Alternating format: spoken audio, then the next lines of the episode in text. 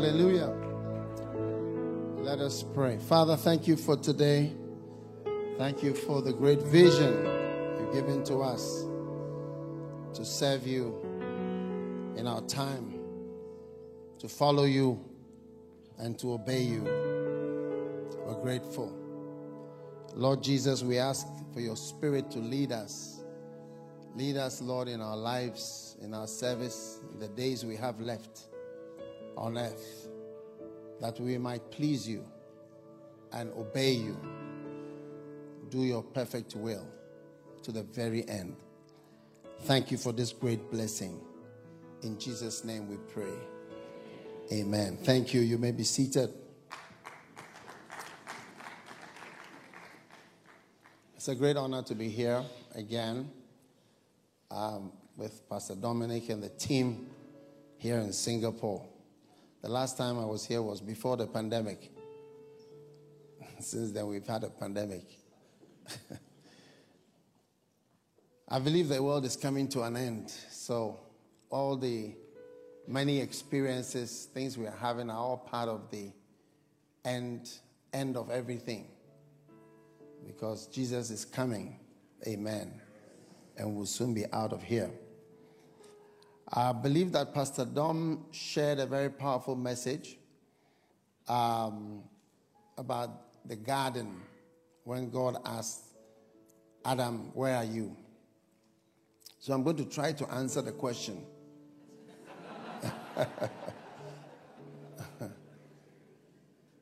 and just like he was saying, you know, when you, there are certain questions that are even prophecies, they are not even really questions where are you? When I when I ask my wife some questions at home, like where are my slippers? What I mean is, please help me to find my slippers. so it doesn't really mean where are my slippers because I know they are somewhere. so these type of questions, they are very deep prophetic revelations. Yes. Where where are you? Where are you in the realm of the spirit? Where are you in relation to God? Jesus asked, Jesus said about a young man, he said, You are not far from the kingdom. So that means that in the realm of the spirit, there's distance. And for Jesus to say you are not far meant that there was distance in the realm of the spirit. And so this young man had progressed spiritually to the place where he was now not far and so we, we, we have distances in the realm of the spirit where we all are at different places in relation to God and in relation to His will, in relation to what He wants to do with us. So I believe that that's really the question that God was asking. Amen.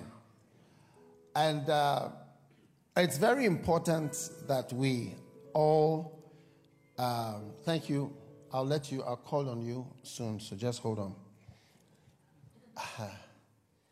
It's very important that we, we, we, we all ask the Lord where we are, and uh, in, especially in relation to our calling.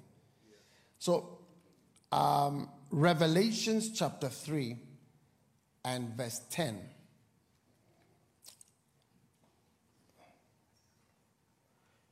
Has a, an important uh, scripture. It says, and I wrote a book about this line here. It says, Because thou hast kept the word of my patience. The word of my patience. I, I will also keep thee from the hour of temptation. Uh, the word of my patience. I have a book called The Word of My Patience. If you, if you have, you can project it uh, is your calling is a word of my patience. It's a word that requires patience to fulfill and to obey. And everyone must recognize that the word of God to you and God's call to your life is a word of my patience. Patience is your ability to tolerate delays and to tolerate all that comes whilst you are waiting. All right, so that's the book up on the screen, The Word of My Patience. All the books are available, uh, ebooks. So, because thou hast kept the word of my patience. So I believe that, you know, Pastor Dominic told me that he's been in this church uh, for 43 years. And uh, he's, he's, the, he's been the senior pastor here for uh, 18 years. You know, because there is nothing that can be accomplished in two years. Right? There's nothing that can be accomplished in three years. It's a word of my. If God sends you to Singapore, God sends you to Malaysia, God sends you to Jakarta, it's, it's a word of my patience or a word that takes patience and steadiness, calmness to accomplish. And without understanding that it's actually a word of my patience, you can easily jump out of where you're supposed to be and jump out of where you belong and go to the wrong place because it's something that takes your lifetime. Ministry cannot be accomplished in three years or in five years. It's your life. You are sent to give your life. Why? Because Jesus gave his life. You know, when Jesus died on the cross, he was giving all the years that he would have lived he gave them away. Jesus gave all the years that he would have lived, he gave them away on the cross. He gave his 40th birthday. He gave his 50th birthday, his 60th birthday, 70th, 80th, 90th, maybe 100 even. He gave all his years away on the cross.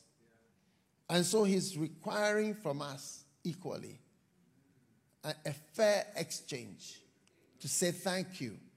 Thank you for your life with my life. Yes. Thank you for loving me, and I love you back. Thank you for loving me with your whole life, and I give my whole life back to you. Can I have an amen from somebody? And so when uh, what is his name? Cain came along with a sacrifice of vegetables and salad. God said, No, no, no. No, I don't want this salad. God is one of the people who doesn't like salad.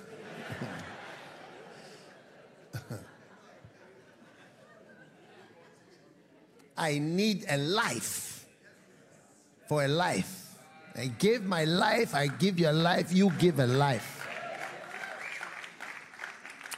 And so I every person who claims to serve God and every person who claims to want to follow Jesus and to do his will, I, I can assure you from the beginning of the Bible to the end, there's nothing about giving some weekends or giving a vacation to God. It's about giving your life to Jesus Christ. And it means all out. And so that's the, that's the painful lesson that Cain had to learn right at the beginning of creation that God doesn't do well with part gifts and salads and vegetables and I don't know what else you want to give to God. He does well with your life. He will call you as a young man and he will use your whole life because he gave his whole life for you. Hallelujah. Amen. And so it's very, very important. Uh, there's very little you can accomplish um, with some, you know, a few little bit of zeal here and there, shouting and all that, advertisement and so on. Listen, God wants your life. That is all you have to give up your life for Jesus Christ. Amen. And so I have a book called Losing, Suffering, Sacrificing, and Dying. That's the title of the book. And I know that it is not a nice title sounding. Maybe it not sound, doesn't sound nice to, to um, it doesn't sound nice to the softy Christians that we have today.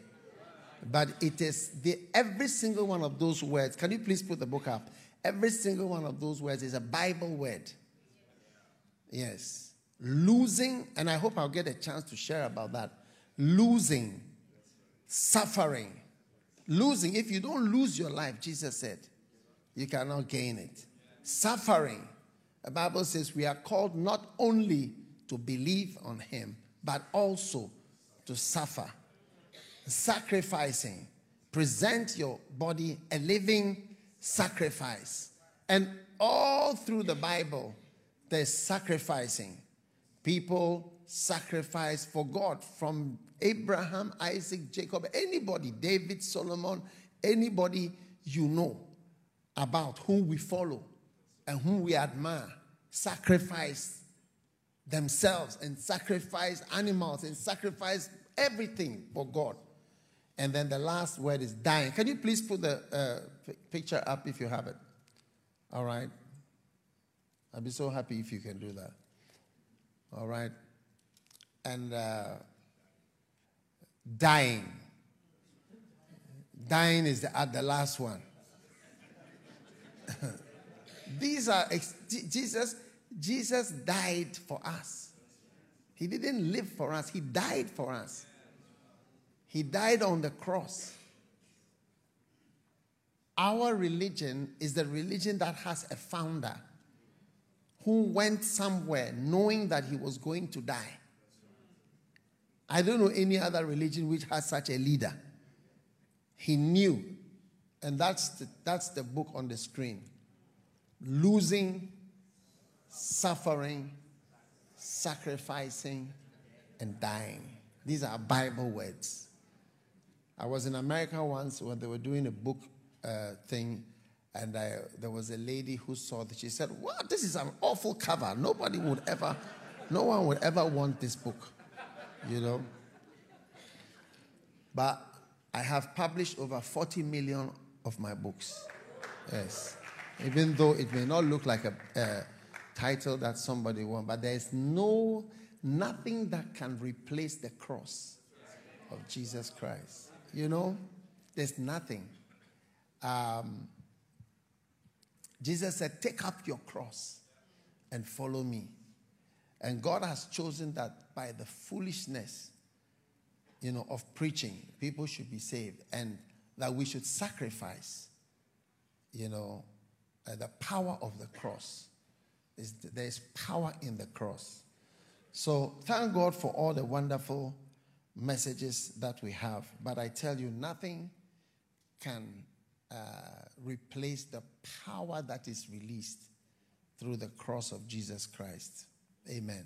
So, anyway, that's a very powerful uh, book there. But today, I want to share with you, and to be trying to answer all the questions. The question that Pastor Dominic was uh, posing uh, Where are you?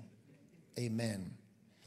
Now, um, I have a book called Loyalty and Disloyalty.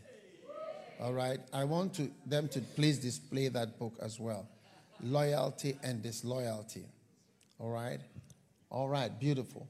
That's it. And um, one of the things that happens to us is that we are often not faithful to Jesus, to God. So First Corinthians chapter 4, verse 2 says that it is required in stewards that a man be found faithful. Thank you. You can now change the screen and maybe put a scripture if you have it. All right? Just flow with me. I'm like a river flowing. You need to flow along. Yes. All right. First Corinthians chapter 4 and verse 2 it says, it is required. So, all of us here who I believe are in the ministry, it is required in stewards that a man be found faithful. Amen. And the word faithful is the word loyal. Okay? Is the word constant. It means to be constant. It means to not change. Not change. And you know, as the years go by, you find that you find yourself agreeing with the Bible. and you start wishing more and more. Oh, the main thing I want from you is that you be faithful more than anything else. But as the Pastor Dominic hands over command to Pastor Gerald and others, you know, I, I just feel more that, oh, wow, yeah, it's great. And this is the main thing that I wish for whoever is going to be here is that a man should be faithful. Yes. A man should be constant and should not change. Uh, the, all the problems come because we change. All happy marriages are no more happy because there's a change. And people change. They were nice, smiling, giggling, laughing, and no more giggles, no more laughing, no more uh, excitedness. There's a change. And so the changes come and change everything. But it is required in stewards. Please remember this scripture. It's required in pastors that we don't change. Adam was asked, Where are you? In other words, he was being asked, Have you changed? Remember, I put you here and I put you in charge of everything. And he comes back a few years later. No one knows how long after he was created that this thing happened. It could have been thousands of years, it could have been millions of years. And then God comes in the cool of the day Adam, where are you?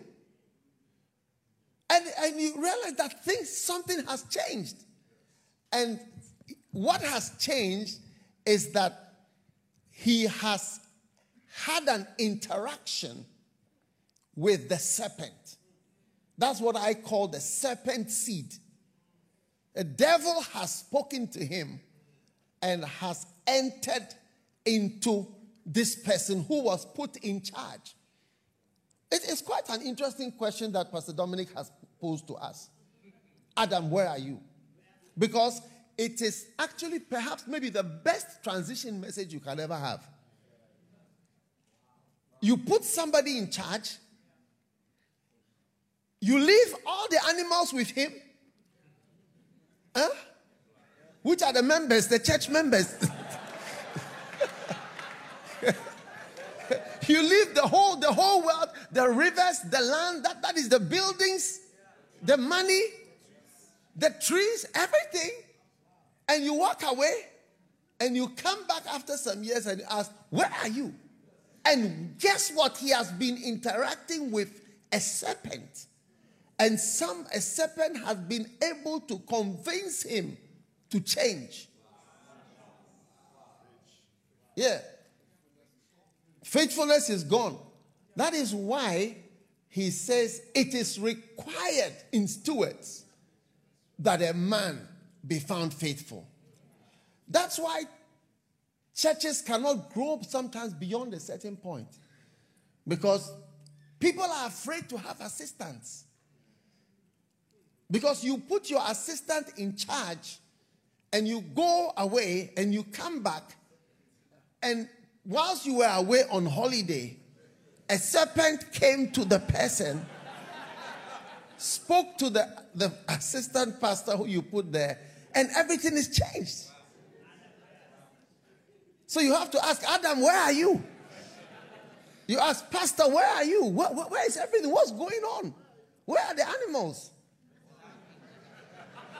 Where are the animals? Where, where, are the, where are the members? Where are the people? Yes. I know a pastor who doesn't go on vacation because he, he, he does not want to leave his church for anybody. Yes. He doesn't want to leave his church for anyone. Yeah. Some, some people will not even want to leave their church for their wives. because we have, these days, we have different types of wives.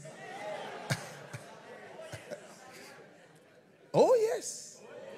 Uh, recently, a pastor told me how his wife left, left him and came to start a church in front of his church, like opposite, opposite. Yeah. A real pastor with a huge church. I mean, he was telling the story, it was like a fairy tale. And he said he told his wife when she was going, What do you want? She said, She, because you can preach. She said, Yes, I want to do my own thing. And she persisted and she left the church and came and started the church in front of the other church. Yeah. You see, because the serpent had spoken to her, the serpent interaction, the seed of the enemy, yes, has had an interaction with a person. And that changes the person. The pure, sinless, holy, good Adam who was put there is changed. He's changed. And that's why people are afraid of, of, of, of, of appointing people, of putting people in charge, because of the changes that can come. And that when you come one day and ask, Where are you? you will get an answer, or you will see, even if he doesn't answer the question, you will see that there's been a change. And, and, and you wish you hadn't uh, ever done anything like that. I remember one pastor, he told me um, he, he went on holiday, vacation to America for six weeks. And when he came back, he had a church of 3,000 members. Now, all my stories are true, except the stories about a fox or a wolf or a rabbit or something. Once the story has people in it, it is a true story. And when he came back from his holiday, the pastor whom he left in charge told him that uh, God has spoken to him whilst he was away. And God told him that he must leave, he must resign. So the pastor said, Well, I have just come back. Today, I just came today. And the man, the man said, No, but God says now. God says now. Yes. So the pastor left. And can you believe?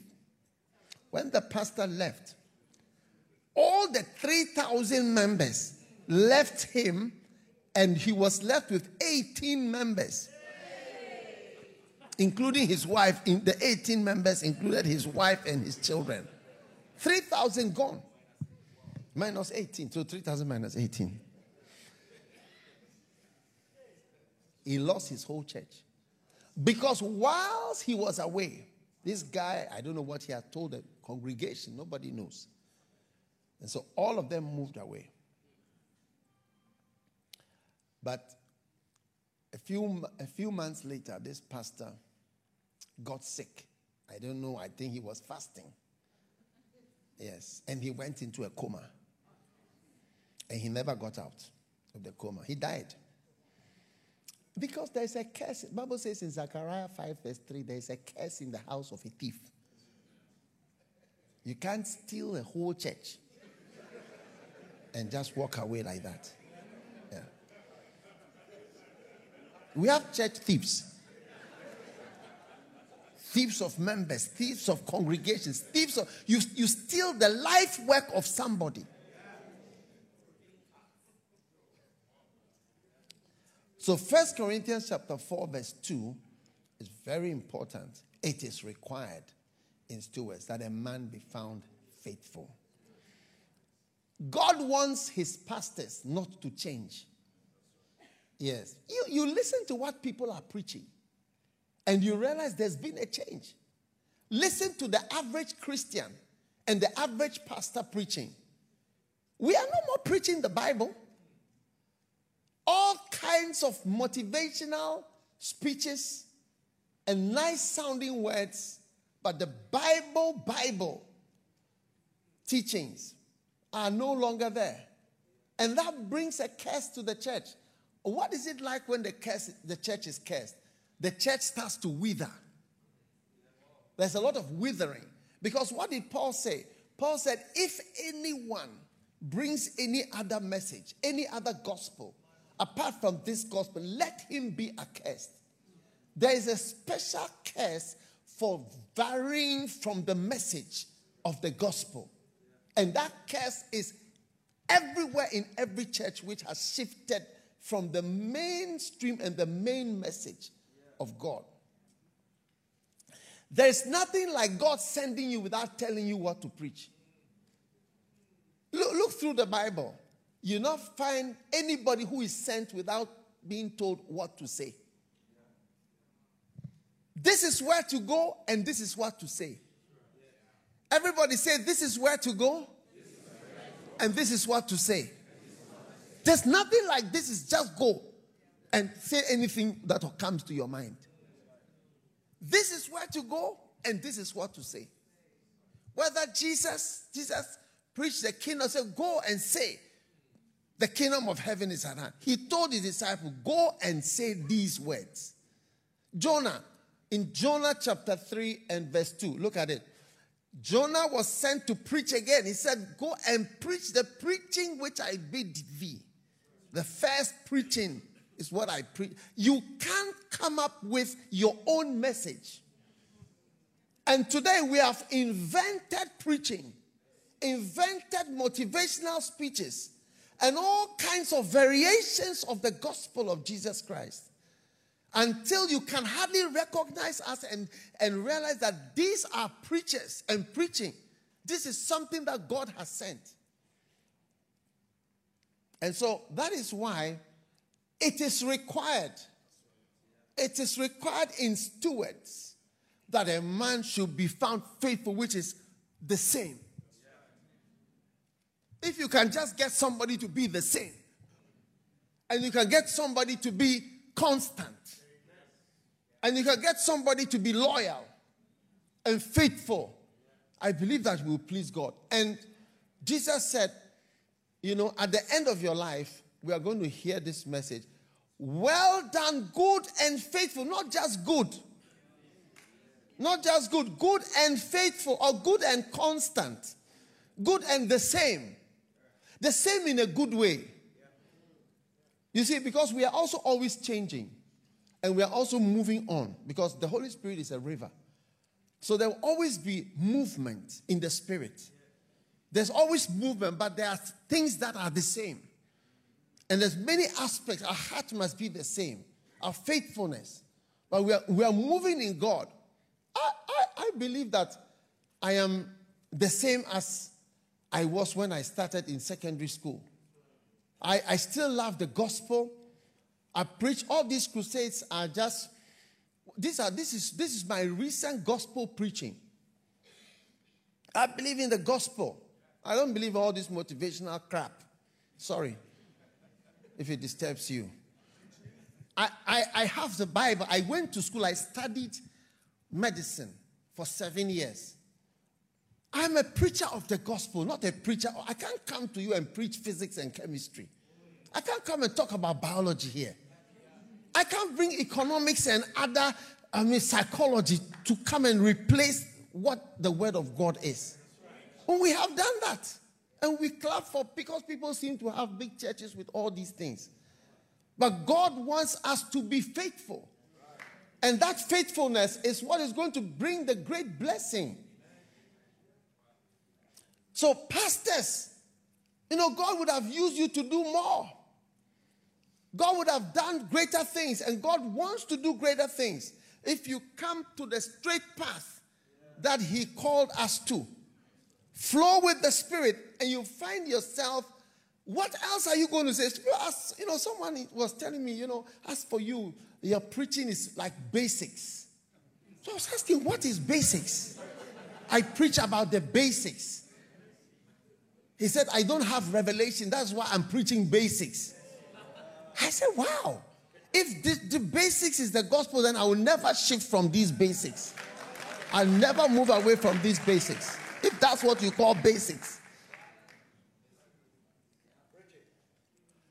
So I believe that if you are here and you are in the ministry, I mean, I don't know where you are. That's the question. Where are you? Where are you? Where are you in God? Where are you in the realm of the spirit, man of God? Yes. How far shifted are you from the original calling? You can't move away from the original call. Like Paul said, I determined to know nothing among you save Jesus Christ and Him crucified. There's no better and higher message than Jesus Christ and Him crucified on a cross. That's how come we are here. We are not here because we are promoting education or promoting anything else. We are here for Jesus. Jesus is Jesus. Jesus is our Savior.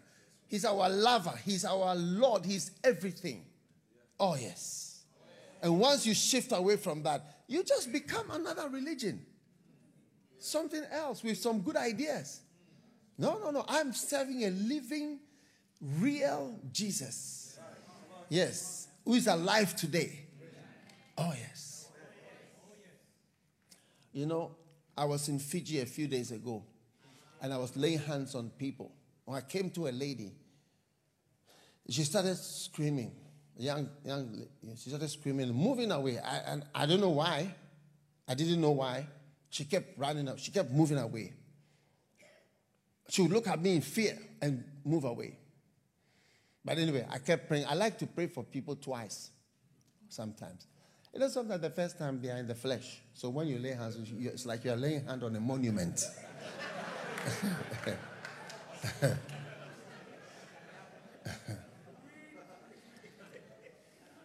anyway, so I, I, you know, I went a couple of times because we were having a camp meeting.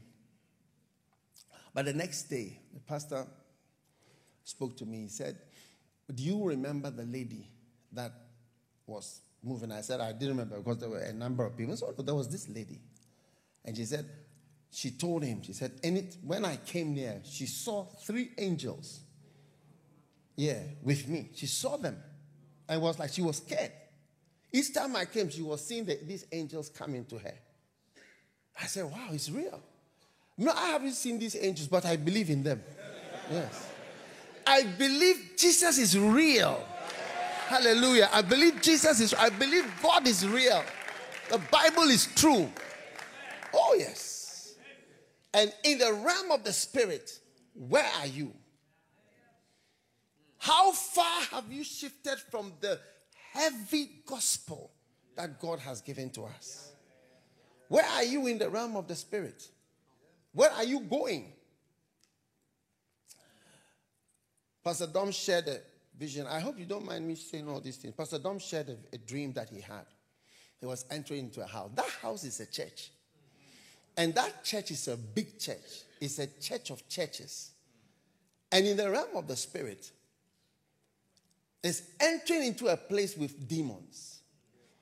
The place that can be most demonized is the church. Yes. When religion stays for a long time, you have it becoming a habitation of devils. Yeah. The people who killed Jesus were pastors. Look, Jesus wasn't killed by thieves, he was killed by men of God, Pharisees. He was killed by religious people. Because when religion stays for a long time and departs from God, you have the unimaginable coming into the church and the unimaginable taking over. That's why you have all kinds of horrible caricatures. When Jesus came to this world, the people he spoke very strongly to that we wouldn't accept such preaching today. You hypocrites, vipers, dead men's bones, uh, uh, uh, whitewashed sepulchres. I mean, brood of snakes, viper. You, you preaching to people and you tell them, you snakes, you vipers, cobras. They were all pastors. They were all pastors. Spiritual leaders who wrote books, Pharisees, they were writing. Writers. And so you see the church beginning to endorse all kinds of things and all kinds of shiftings take place. That's why God has to keep on calling new people. Haven't you noticed that God seems to always raise up a new person who everybody rejects and it takes years for the person to be accepted? Then after some time, that person goes off.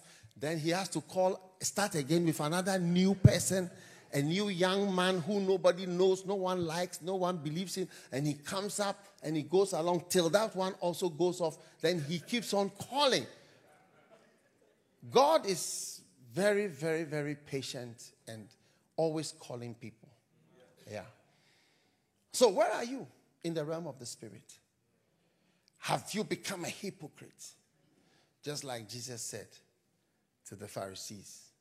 We look good on the outside, Oh, yes. But on the inside, there's something different. So in Matthew, Jesus had the strongest rebukes for the church. Today, you can't even preach strong things in the Bible. It's like it's too strong for the church. Yeah, it's too strong. And we are pastors, we are men of God. Everyone is following us. So if we've shifted off it, it, the responsibility, we've, we've shifted off his, off his will. Yeah. That's so serious. You know, I was talking to Pastor Dom the other time. He was asked, So, where are you? Where are you? That question, where are you? And I was telling him what is happening to him in the realm of the spirit is that he's actually a bishop. You know, a bishop is an overseer. That's what's happening. That's where he is. That's what he's moving into. You may not use those terms. It's not about using the terminology, but that's what it is. It's a pastor of over pastors. It's not just a pastor of a single church. Because Jesus, Jesus never sent us to one place. and in the Bible, you never have one church. You never have just one church. He said, write to the churches that are in Asia, the churches. No one ever has one church in the Bible. It's always a series of churches. Jesus never sent, he was talking to the 12 disciples and he shared the whole world for them. I'll say it again. I said Jesus was standing with 12 disciples and he shared the whole world for these 12 people. Go into the world, preach the gospel in Jerusalem, beautiful. Samaria. Samaria is people you, who are close but are different. Huh? People that are close but different. Like Indonesia is close but different. Malaysia is close but different. China is close but different. That's Samaria. And then where? Judea. Yeah, Judea is close but different. Then Samaria is even more different. Like Europe. and then to the uttermost parts of the earth. Places like uh, Kenya. Okay.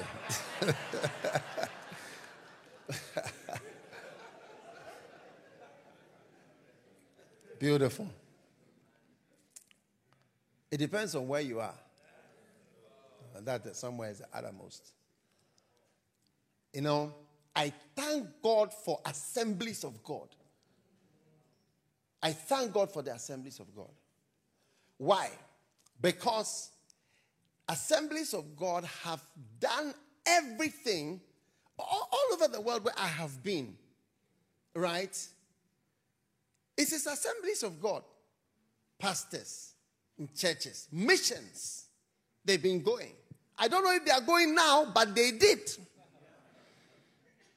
They will send people, mention the island, mention the country, whether I was in I was in Cartagena in uh, uh, uh, Colombia, Barranquilla in Colombia, Bogota, everywhere. You see them. Malaysia, Pastor Prince Guneratnam, God bless him. And all of them, assemblies. I was in Fiji uh, and Tonga. I was in Tonga and Fiji. and you see pastors, assemblies of God. The missionary who was sent to Fiji, he was eaten by the, the, the people. Did you hear me? I don't think you heard me. I said he was eaten. Thomas Baker. Yes, he was eaten by the, the, the islanders. They ate him. They cooked him and they ate him. And when you go, uh, know that was the Methodist. That was a Methodist, yes. But there was assembly, assembly of God there. You see the people, they gave their life, losing, suffering, sacrificing, and dying. Assemblies of God, you find they've been losing, suffering, sacrificing, and dying for God's work for years. Are we still losing, suffering, sacrificing, and dying? No. No. If you want me to say the answer, the answer is no. There's a change. There's a change. That change is where Pastor Dom is being sent into in the realm of the spirit. Yeah. And that change is what changes everything. The power goes away, the strength goes away, the money even goes away. That's why you find us selling our buildings and selling our headquarters and selling places Ha, that have been the base from which we send people all over the world. We have to sell them now. Because the church has lost power and lost grace. That's why God is asking the question Where are you?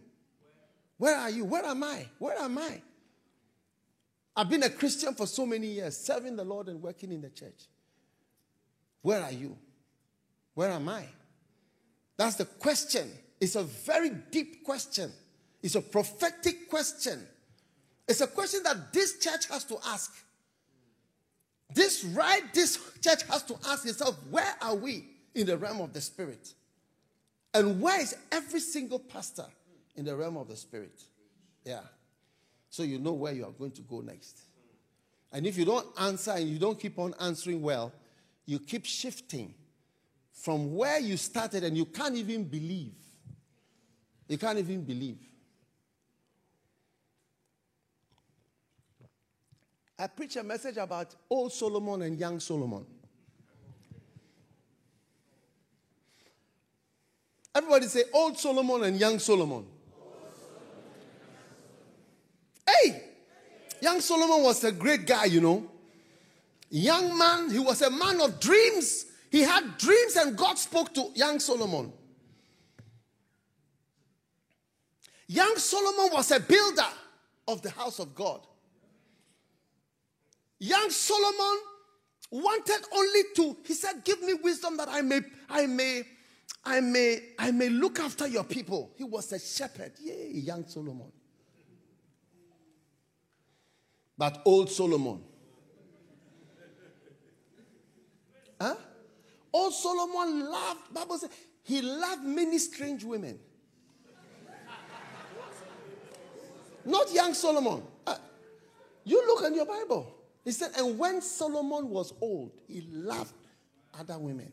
Not when he was young. You see, this problem, we say young people have these problems. That's why I believe in young pastors.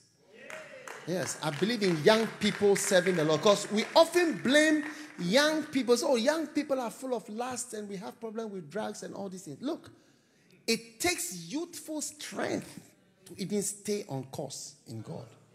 Yes. All Solomon built the high places and he built temples for abominations. Young Solomon built the temple of God. What a change. That's why God is asking the question Where are you, Solomon? What are you doing? What are you doing now? Where are you in the ministry? And you see, that's the abomination that comes into the house of God by the same person, but an older version.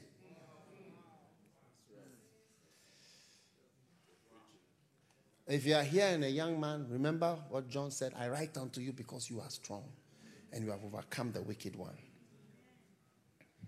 So let us ask ourselves where are we? Because God wants us to be faithful and constant. It is required in stewards that a man be found faithful, constant. Amen. So, my prayers to Pastor Gerald and co as you take over the command, just faithfulness. Yeah. Faithfulness to what? Faithfulness, faithfulness to, to God. Faithfulness to your pastor who, who, who, who recommended you and who is appointing you. Faithfulness to God's will. And no change in your spirit and your heart as you serve the Lord. Oh, yes. It's required. Only one thing that a man should be found faithful. Even if they call it basics, be faithful to the basics. Can I have an amen? amen. Now, let us look at the stages, the stages by which we change and go off course. Stage number one. Stage number one the independent spirit. Stage number one, the independent spirit. Yeah. Now, this is any interaction with the devil leads to independence. Yes. So, stage number one is independence. Pastors change when you become independent from God. God never designed anybody to be independent from Him.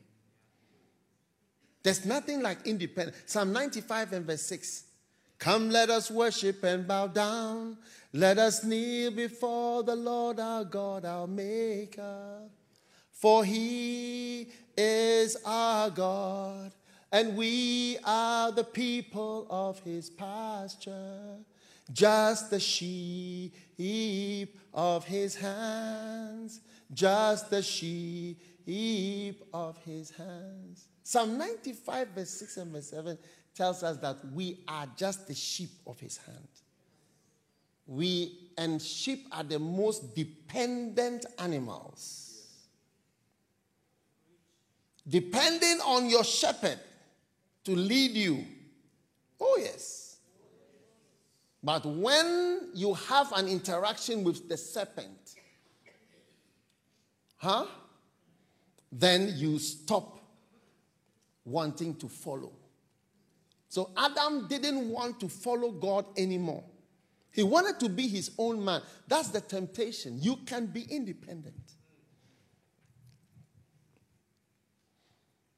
Every man is offered independence as a temptation. It's not only Adam. Every one of us is offered temptation. Be your own man. You, you can be a God. You won't need to depend on God because you are God. Why do you need God? Why do you need to why do you need to pray? That's why one of the signs you can see when a man of God is falling away is that he has no time where he and God alone are meeting. He's no longer dependent on those interactions. He's always with people, but never alone with God. When was the last time you were three days alone with God? When was the last time you were seven days, you and God, seven days, that there was nobody, just you? Or when was the last time you were with God for 10 days? You call yourself a man of God. Or you don't call yourself a man of God. You are a man of man. Man of men. Man of God. Man of God. Man of God. I think I should stop. I'm going to Malaysia to preach. I think. Uh, they may be happier with me in Malaysia, so I'm, I'm, I'm moving to Malaysia to continue this message. Pastor Sikliang wants me to come there. Yeah. No, I thought you said you were a man of God. Or when was the last time you and God, like you went somewhere on Tuesday then on Wednesday, your phone was off. Wednesday, you and God were there. Thursday, the whole day and night. Friday, the whole day and night. And on Saturday, you took a plane or a car or went back to wherever. When? I, I just don't know when. And you and you and you are saying that the church growth is the church is not growing. Why should it grow? Because you are disconnected from the source of life. When Adam when Adam was tempted and he became independent from God, he became like a battery which is now fading gradually until it's over and then he eventually died because he was disconnected from the source of the life. At first, he was like just connected directly. Power was flowing and life was flowing. He was going to live for eternity. But when he opted for independence, now he was like a battery which was gradually fading. So, every man of God who is on your own, you don't have time for God. Huh? And you are called a man of God. Honestly, there's not going to be much life and much power. And so that is the first temptation to be independent. A lot of pastors and assistant pastors, when you are an assistant, you must learn to be dependent and to follow. Once you try to be independent, your own man, you become disconnected from the person who is leading you.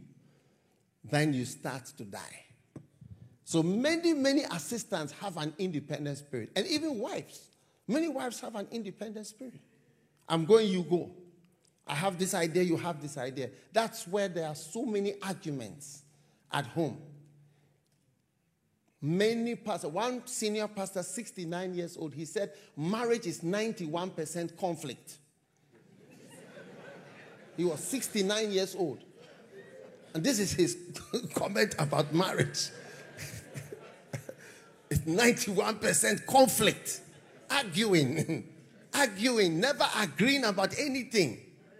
Hey, I think I'm going to Indonesia.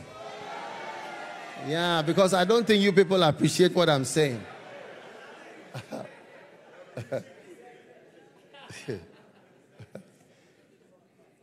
hey, watch out for people with an independent spirit. Listen, people don't really, you, you see, you need to analyze what Satan is doing. He's offering you independence. Independence from what? Independent, you be your own man. You cannot be your own man. You are a sheep. You are a sheep. You will never be independent. Even if I put you a cow or a sheep on this side of the island and I say, walk to the other side, will he ever get there? If I put a sheep here and I say, go to Malaysia, will he ever get there? For he will be eaten on the way. Yes.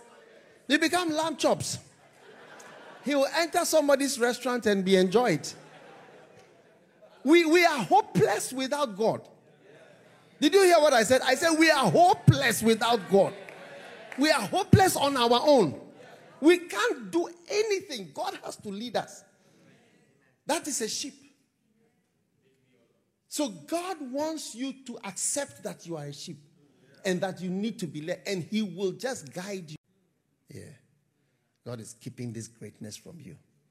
Yeah, you, you, you're going to be such a great person, but you know, God, God has hidden it from you. And many pastors are deceived into thinking they're going to be great. You're going to be something great. When I have my own ministry and when I break away and when I start my own thing, I'm going to be so great. I'll be the next Billy Graham. I'll be, I'll be, I'll be known across the whole world. I'll be this, I'll be rich, I'll be whatever. But then it seems that somebody is keeping it away from you. So watch out in your spirit that you are not offended. Because when you are offended and you are hurt, you change. That's what changes people.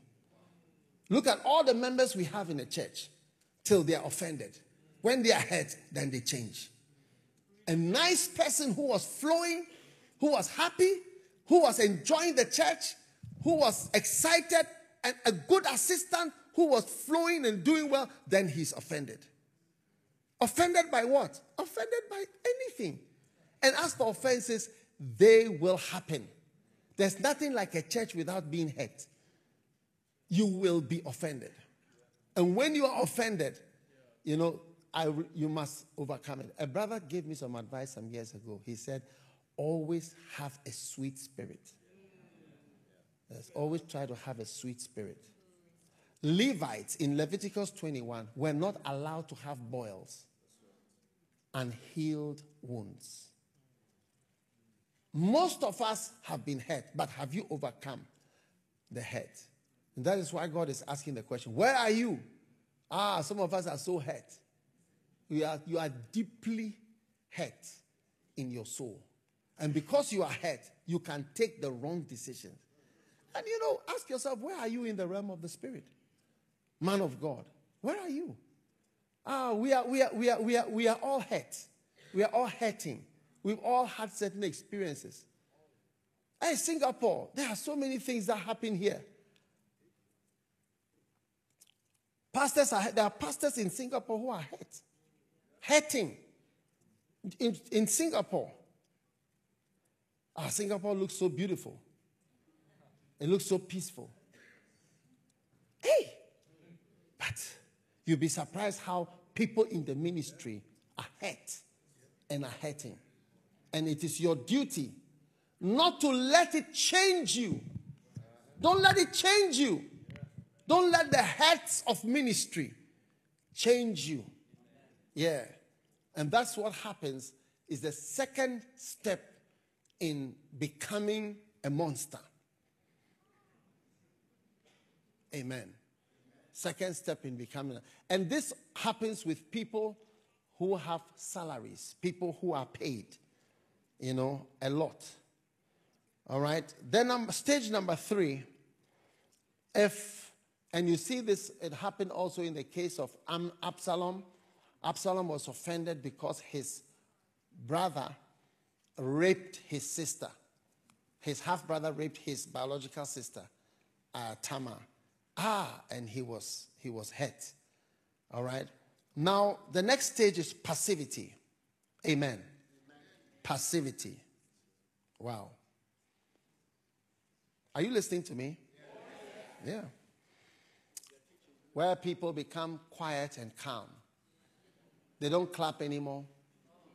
They don't say amen anymore. They don't write notes anymore. When everybody lifts up their hand, they just look at you like that and they become passive.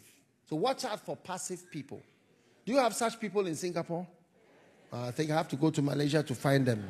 They are not in Singapore.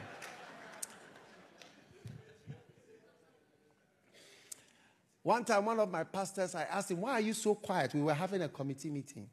I said, Why are you so quiet? You know what he told me?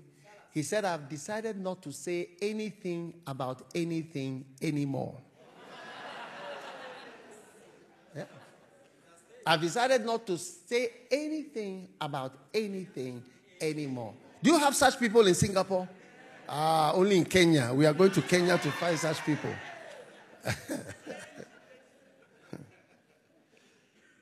and you see that they hold back. You have people in the church, they don't give anymore. They don't, they don't speak anymore. They don't show any happiness anymore. They are in stage three.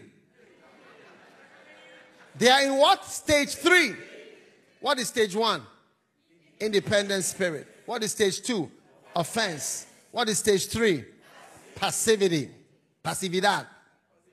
Oh, yes. Jeremiah 48 and verse 10. It says, Cursed be the man who holds back his sword from blood. It's like you should have said or done something, but you hold back. So watch out for those who are holding back. Now, Absalom, hey, he was offended by his uh, brother raping his sister. Those of you who sleep with people's wives, you should be careful for your life. Second Samuel chapter 13, verse 22. Absalom spake to his brother Amnon, neither good nor bad. Neither good nor bad. He didn't say, you know, you should have said something good or bad, but he didn't say anything anymore. He was just cool. oh, yeah. Watch out for those who are in stage three. Hey, this is the largest group. That's the largest group. I went to a church and I preached on loyalty, like what I'm preaching now. Ah, after the assistant pastor he wasn't happy with my message. So I came, I was sitting on this side and he was sitting on this side. I don't mean any correlation, but so after he would come to me and say, Oh, thank you for the message. That's all. Or glory to God. He said something neutral. Hey, but after he would criticize my message. When I was when I left, he said, Ah, what is this message? It's not a good message. But the next year, the pastor liked the message, so the pastor invited me again. And when I came the second year, I had forgotten what I preached the first year, so I preached the same thing again.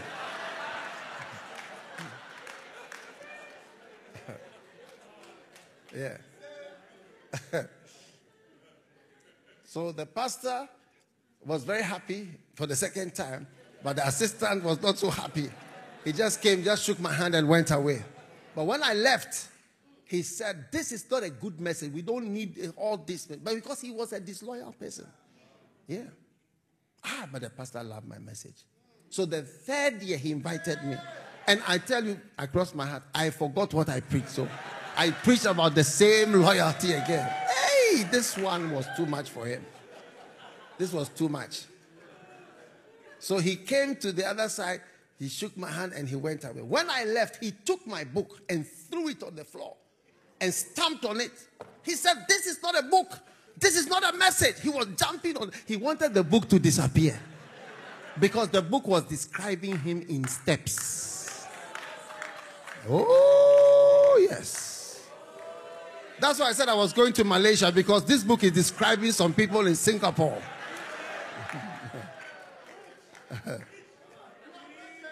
oh, yes. And you see, they become quiet and cool. Yeah. When everybody is laughing, they look. When everybody finds it funny, they don't find it funny at all. And they are cool. Bible says Absalom met his brother Amnon and he said to him, neither good nor bad. He didn't say anything. No, no comment. How, how was the mental health? No, nothing. No comment at all. Did you enjoy the mental Hallelujah. It just went on. And the Bible says, after two years, Amnon Absalom invited his brother to a party. Ah, Amnon didn't read my book before he went. If Amnon had read this book, he would not have gone to the party. Because if somebody doesn't talk to you for two years and the person has a party and invites you, don't go to that party.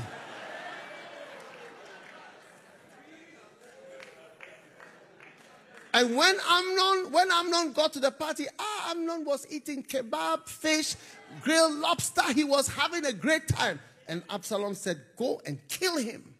And they killed him. And he died because he couldn't see. You must see spiritual things. Yes, you must see it in people. Don't just see the outward. The Bible says when Jesus saw their faith, it's not only the outward dress. I, I, see your suit, I see your shoes, I see your dresses from this mall and from that mall. You must see in the realm of the spirit. And you must see. And Amnon should have seen that Absalom was full of hatred. Yes. So he became passive. Watch out for passive people. Hey. What is stage number one?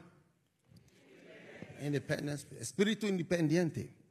Stage number two. Offense. Stage number three. Passivity. Hmm. Oh, yes. Stage number four. Critical stage.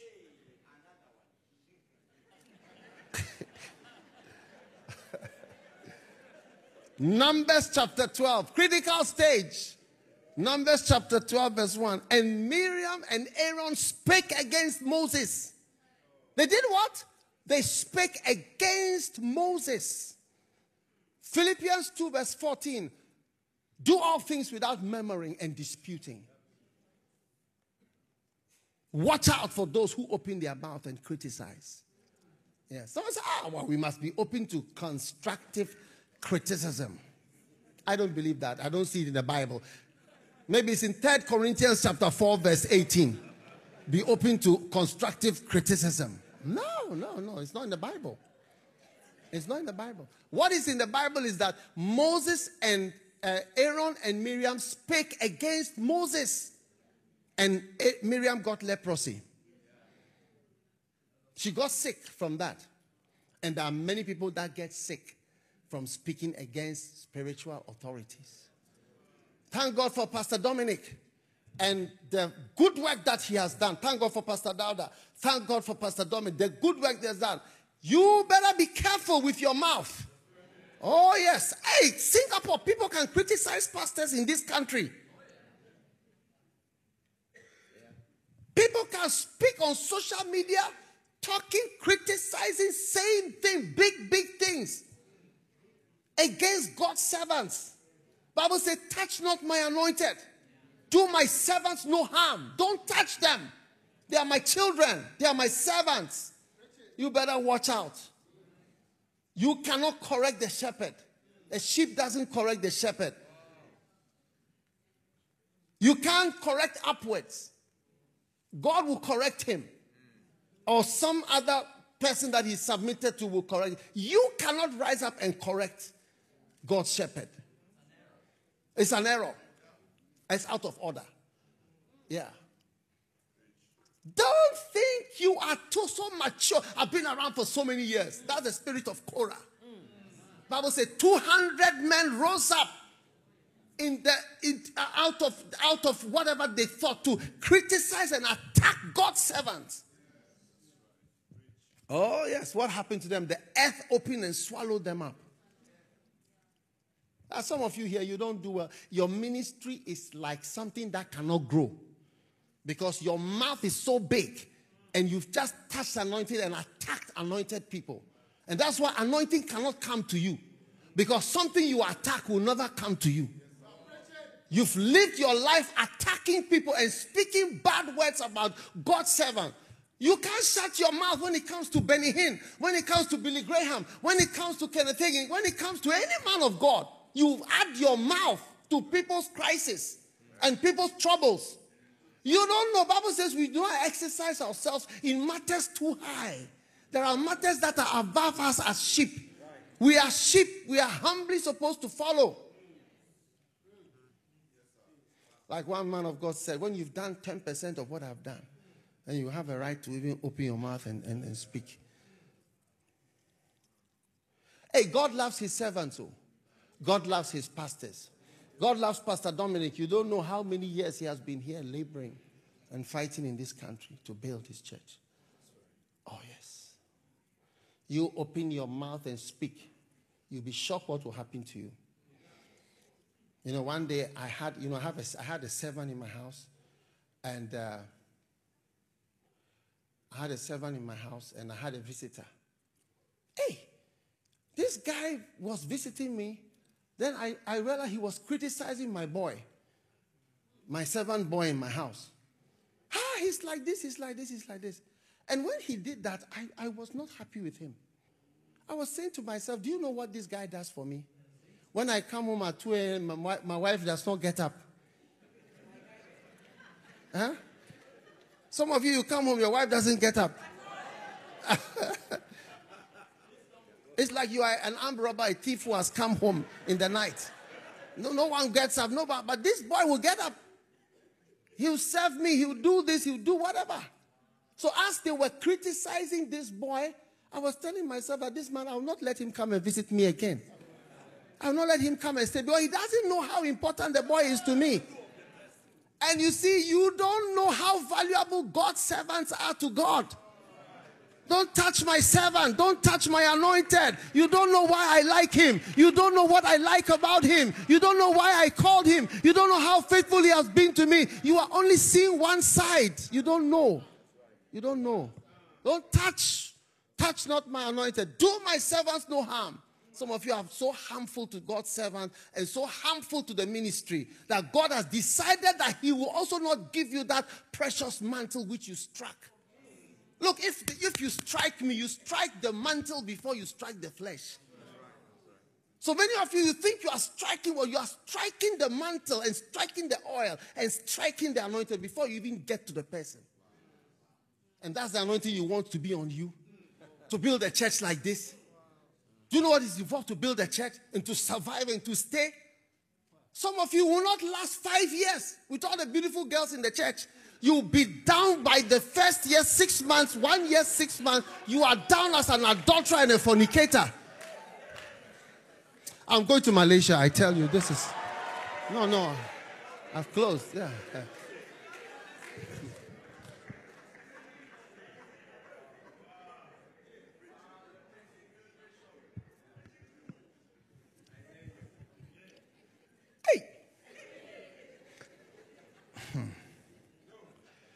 Watch out. Those of you with big mouths, God is going to put a rat in your mouth.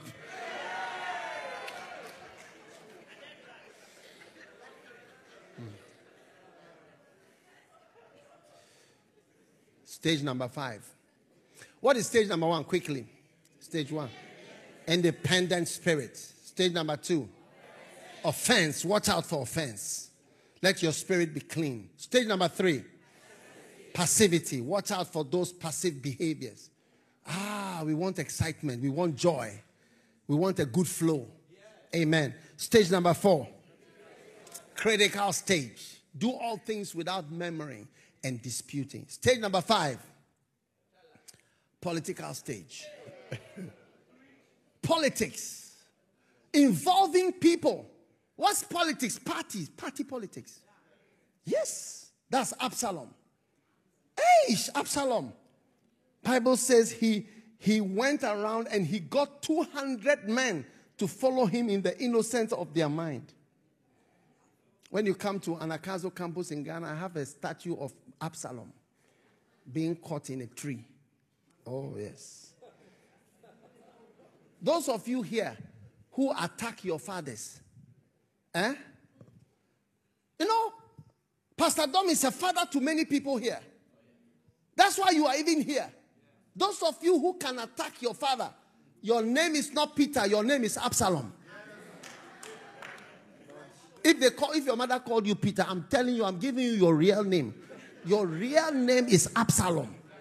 A man who can attack his own father, King David, can take a knife and a sword and chase King David to go to try to kill your father who brought you to this world, who appointed you, who ordained you, who helped you, who introduced you, who, who helped you in your life. You take a knife to chase him out of the church and to attack him. My goodness. What type of creature are you? What type of person are you?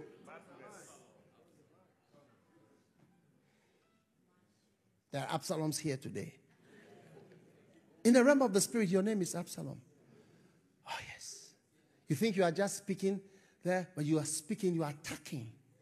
You are cutting down your own father. And somebody who has been good to you. Hey, it can never be well with you. One day there was a man, I heard him speaking some word. He was so hurt as a father. And he started to speak. He said, This guy is an Absalom. He was speaking about one of the sons he had raised up in the ministry. He said, This guy is an Absalom. He has attacked me. Then he started to say many things. And then he said he will be hanged, but he will be hanged by his words. His words will hang him in the realm of the spirit. Hey, it happened. When it started to happen and it started to be downloaded from heaven, it was frightening. Yeah. Watch out when you are dealing with fathers. What's a father? A father is not an old man. A father is someone who causes you to exist. If I cause you to exist in the ministry, I am your father. I don't have to be old to be a father.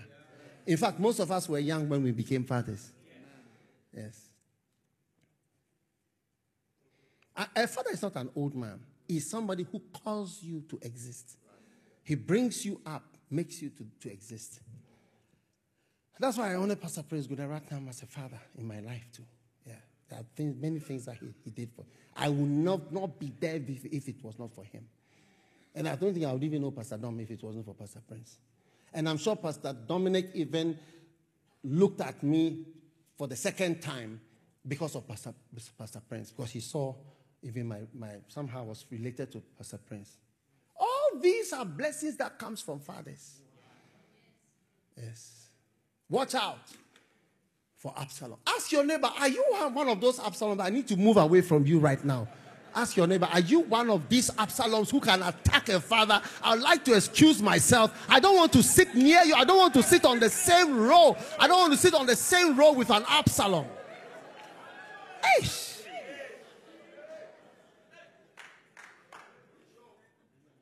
People who are Absalom, they are very quiet as I'm preaching this part. Yeah.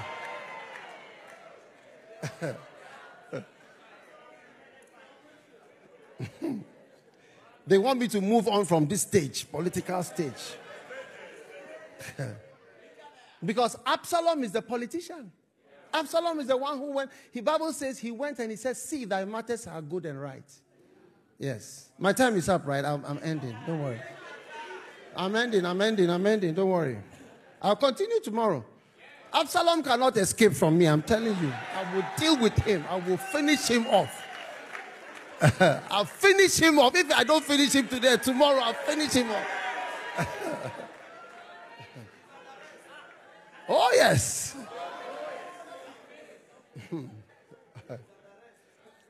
what is stage number one? Independent spirit. Stage number two offense. Ish. Are you offended? Are you offended?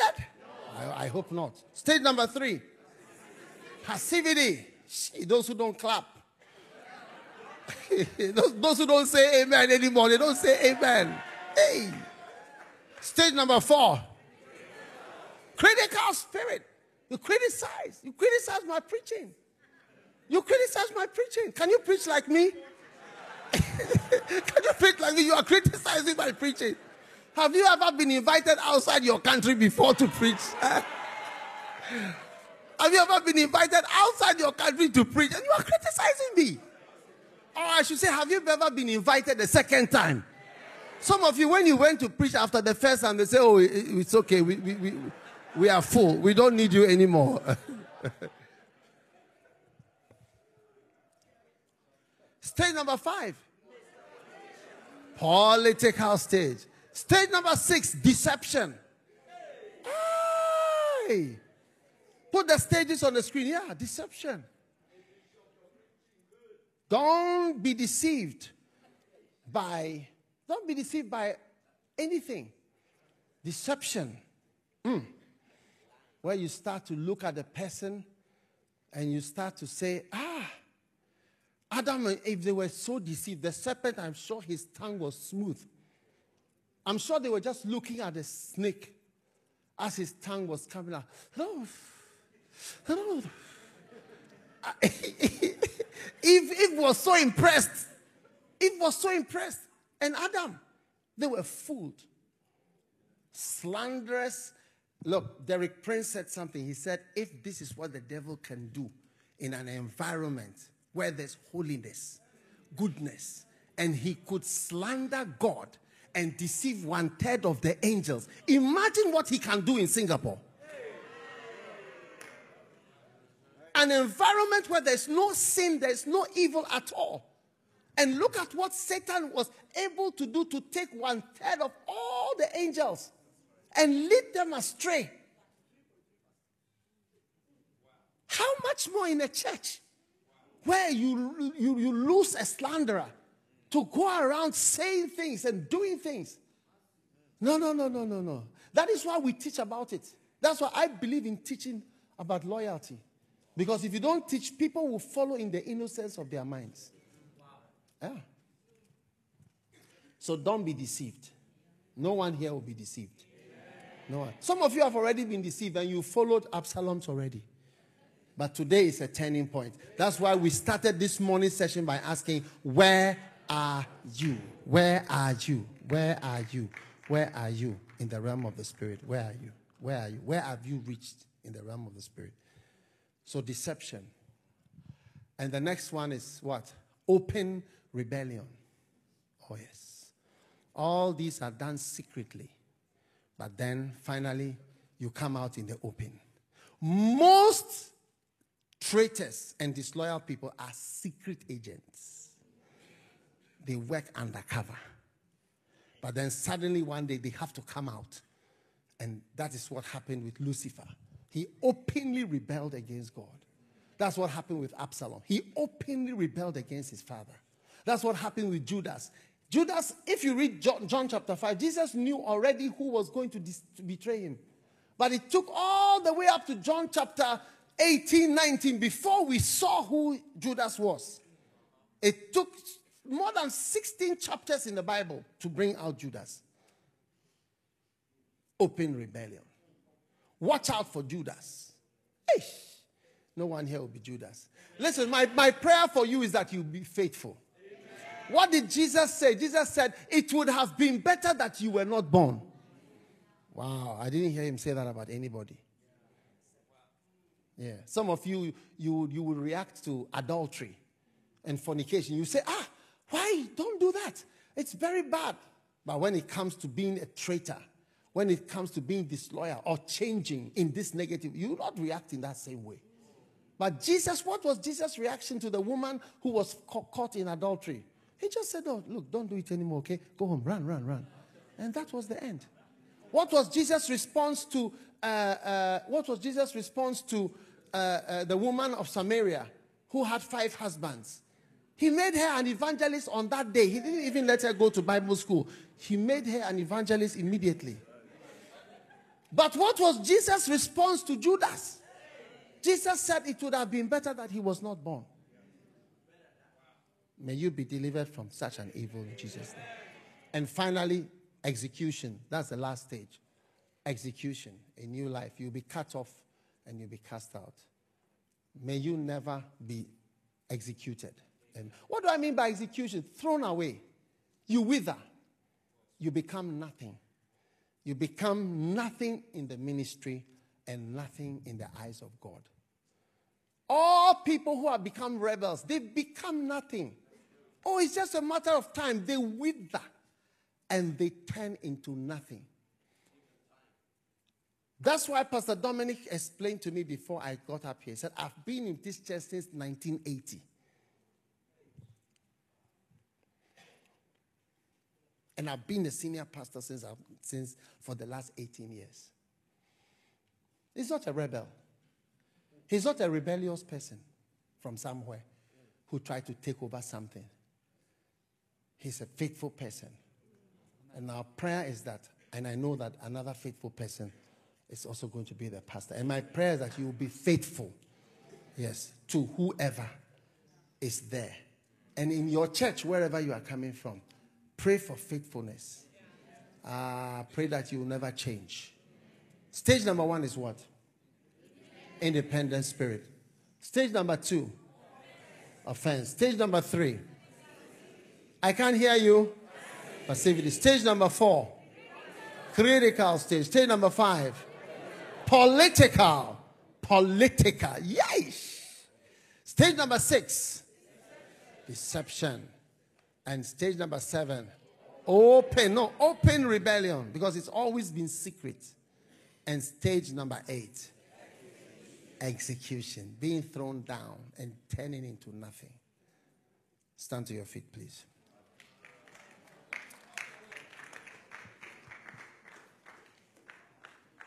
Where are you? Ah, actually, these are seven, eight places you can be. This message is an answer. Eight places you can be as an answer to that question where are you? I can be in open rebellion, I can be in independent spirit. Lift your hands, everyone. Thank you. I want everybody to pray because this is the whole introduction of Satan's serpent seed into our lives. My God, my God, my God, my God. Tamarana Shandola Basandala. Oh, let me never be independent from God. I need God. I need God. I need to wait on God. I need to meet with God for three days, for four days. I need God without my phone.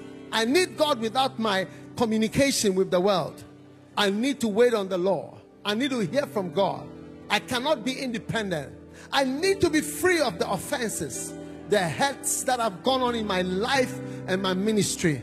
I need to come out of the passivity that is that has engulfed me because of my hurts and my pain the pain I've experienced in the ministry. I need to come out and overcome criticism. I need to learn to shut my mouth and stop criticizing honorable people and people who God has used and God has a reason for using. I need to come out of politics. Adilo Suraminda Lamanda Babasa. I need to overcome the politics in my congregation, the politics in my staff, the politics among the pastors, the politics among the leaders. Oh God, I need your grace.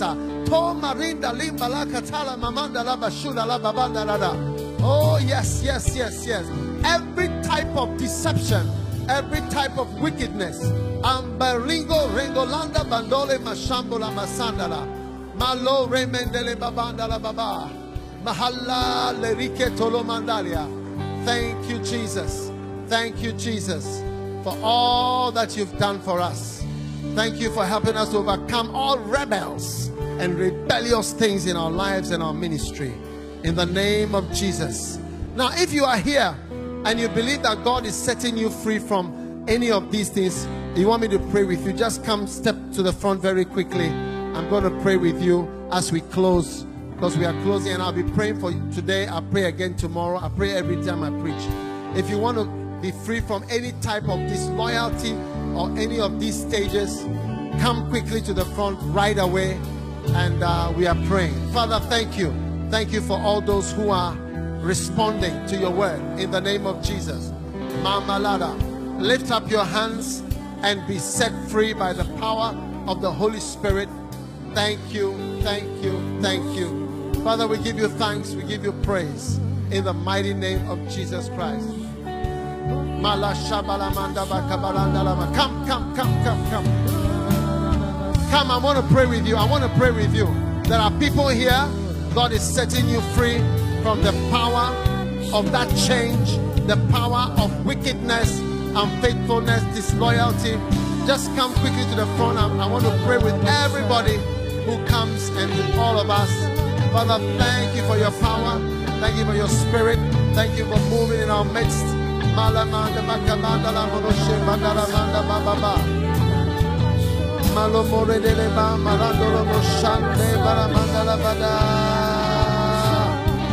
Oh, yes.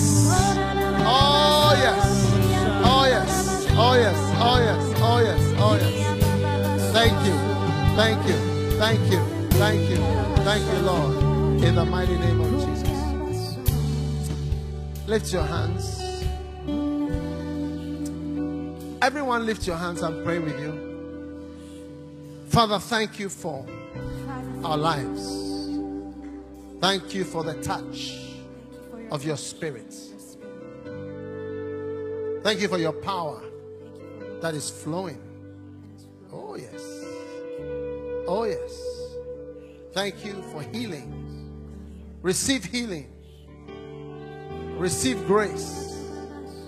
Receive power. Every word that has come out of your mouth that is a critical word, an evil speaking, you are healed of it right now. In the mighty name of Jesus, receive the grace of God right now. Receive it. Receive it. Receive it. Receive it. Receive it. Receive it. Receive it. Receive your healing. Receive your healing. Receive your healing. Thank you. Thank you. Oh, yes. Receive the grace of God. Power is flowing. Power is flowing. Thanks. Thanks. Thanks. Thanks. Touch everyone as I touch them, Lord. Touch. Change, Holy Spirit. Thank you. Thank you. Thank you for your mighty power. Thank you for your mighty power that is flowing. Touch and heal. Oh, yes, it's flowing. Receive the power of the Holy Spirit. Power is flowing. Power is flowing. Take the gift of God. Receive it. Thanks. Thanks. Thanks. I don't know where you came from, but wherever you came from, God's power, God's power is flowing through you. It's going to flow through the people there. Receive it now. In the name of Jesus. Touch. Fail. Fail. Fail. Lift your hands. Lift your hands and receive the gift of God. It's flowing. It's flowing. Mama.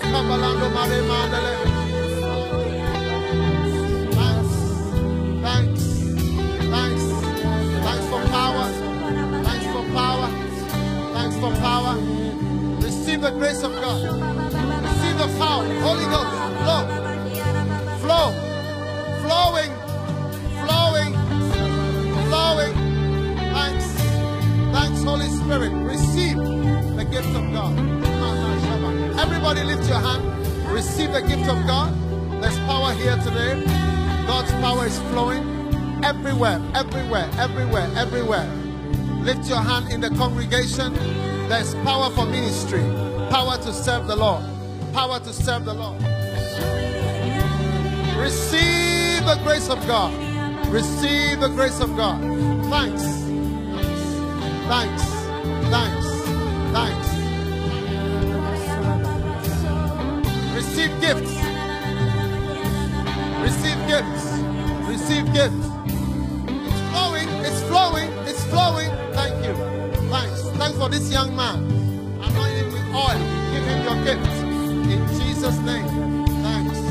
Thanks, Lord. Thank you, Lord. In Jesus' name. Thank you, Lord. In Jesus' name. Father, thank you for your blessing today. Thank you for touching the lives of many of us. Thank you for giving us a grace. Everybody, put your hand on your heart. Receive right now where you are the grace never to change as far as God is concerned.